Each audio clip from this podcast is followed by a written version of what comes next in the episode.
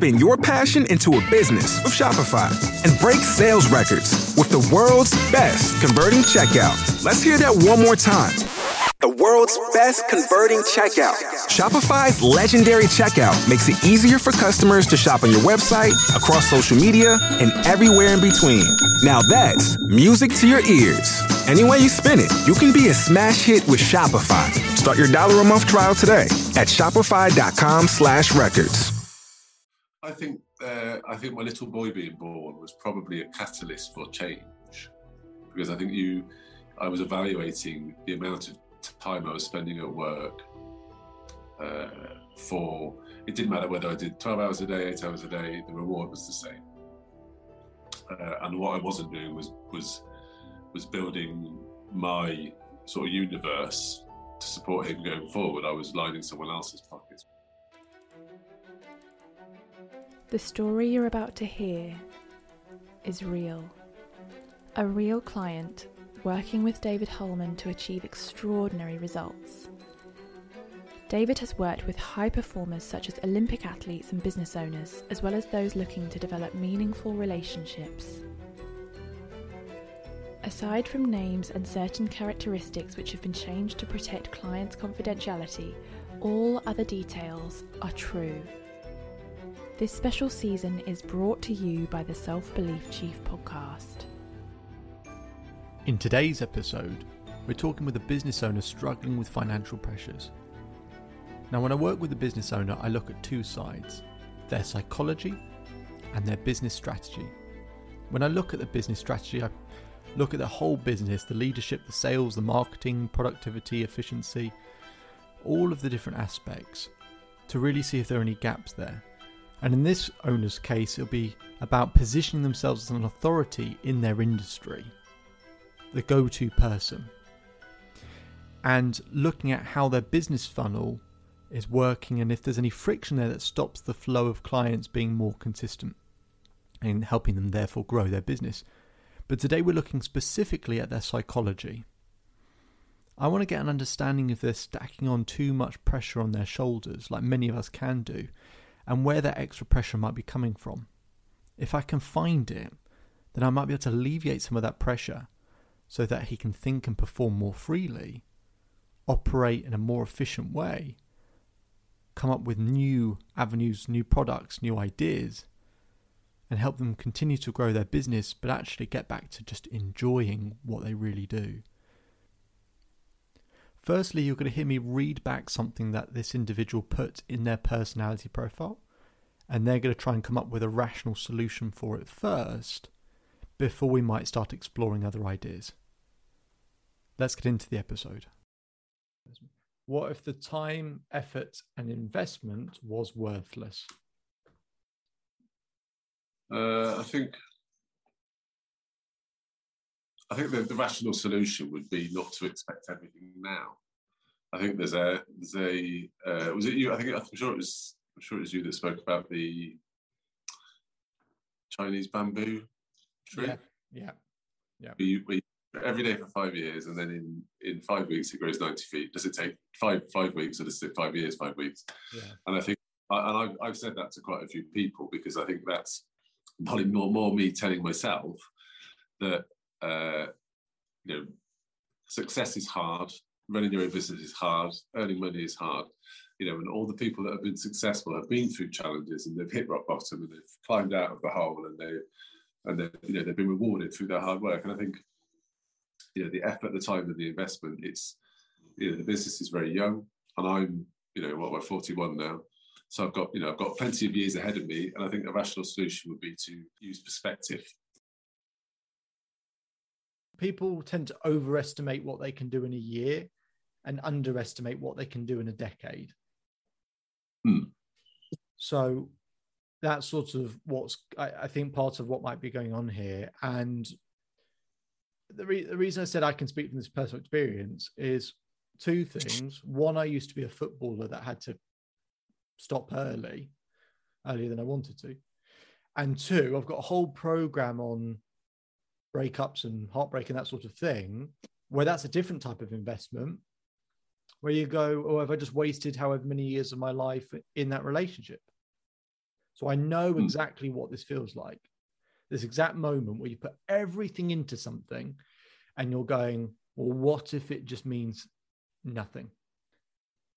So I think to, to sort of maybe round off the point that you made, which I think is a very good point, and trying to find perspective in all of this, is to find the perspective, the very specific perspective where it's not wasted time at all. It's not wasted time if it gives you every single tool. You, you know, I was at Walt Disney. I think eight businesses went bankrupt before he built Disney. Does it mean that all of those eight business, businesses were a waste? No, without them, he wouldn't have been able to build Disney. So, the things that we get, learn, grow, tools we find, resilience we develop, whatever it might be, I have it with people in relationships where, for example, they can't find an empowering meaning. I say, "Do you have kids?" They say, "Oh yeah, I've got a, I've got a 15 year old son." I say, "Okay, well, what if you're going through this pain now? To learn how to deal with this with dignity, how to do it with a bit more energy, bit more sort of positivity, encouragement, that you can design a compelling future, that you can develop a life that you wouldn't have had otherwise." And you have all of these tools so that when your son inevitably goes through the same pain and heartache, because we all have troubles in relationships, we all go through ups and downs and breakups, that they go through less pain as a result because you know how to handle this. And then my clients just sort of light up and go, Well, yes, I'd do anything for my kid not to go through pain.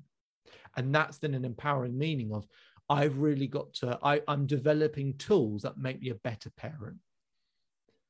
So what I want to get to to round, as I said, round of this point is through however long you've been running this business, however much work you've done, however many sacrifices you've had to make, is what is the empowering meaning, regardless of this working or not working or whatever it might be.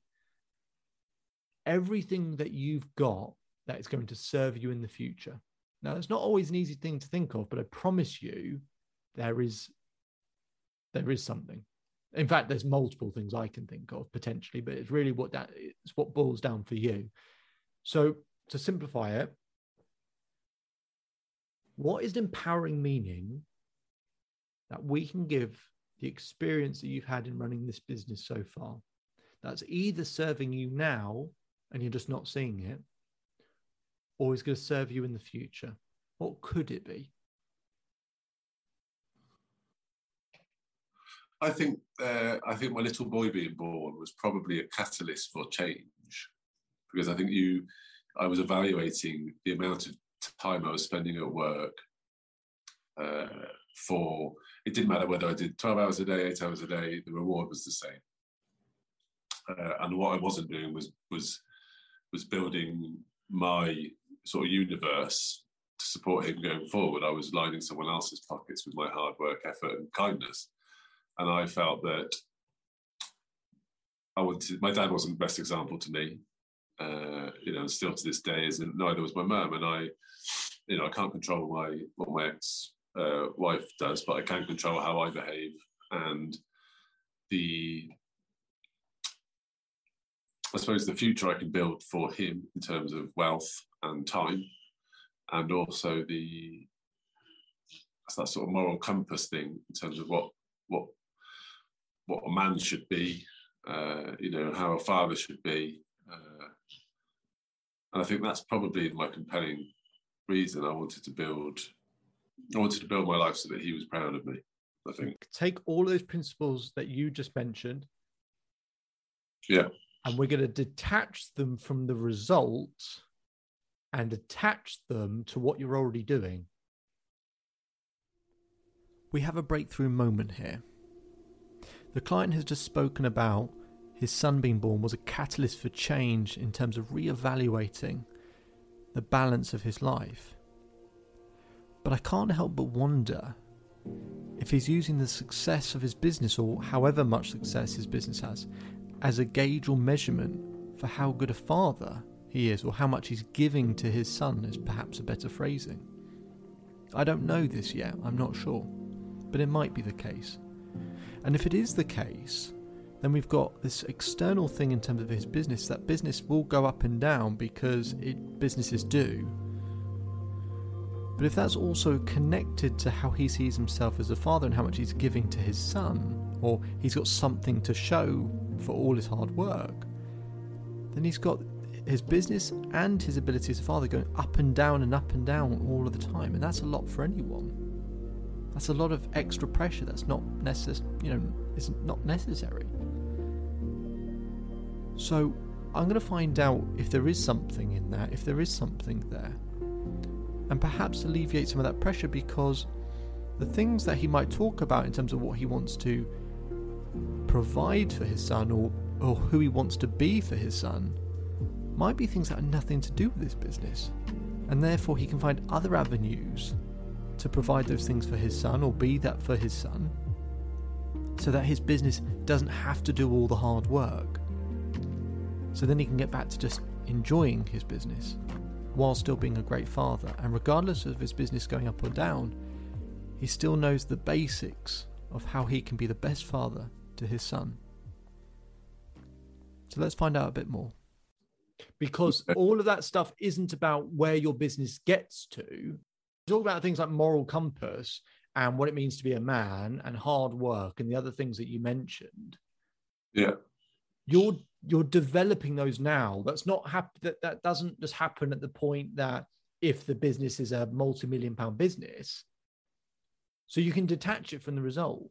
Nothing to do with how your business does. It's got everything to do with the fact that you're actually doing it.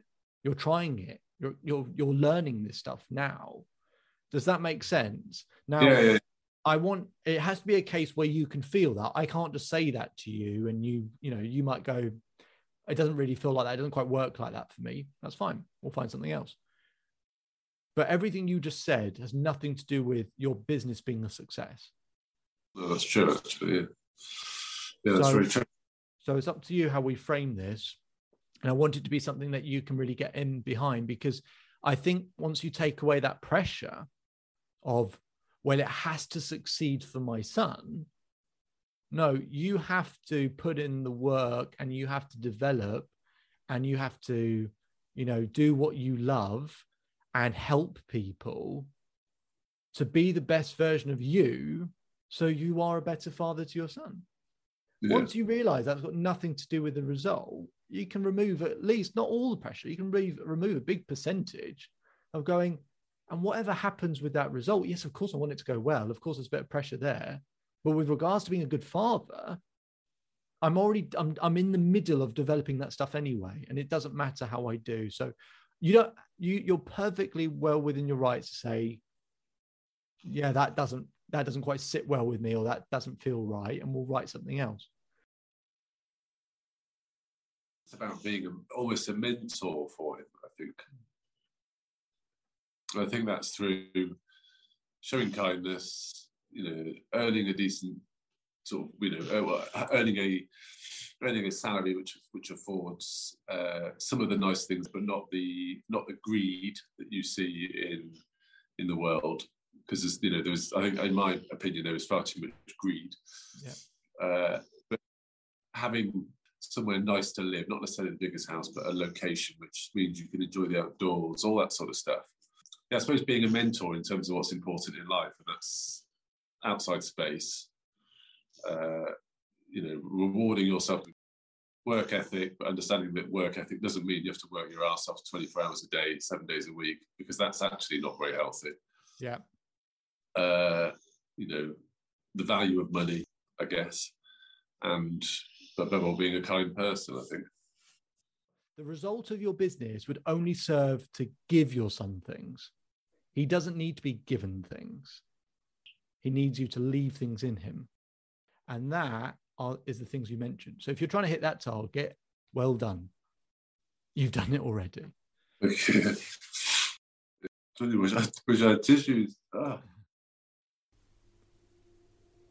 I think that emotion at the end we can call relief.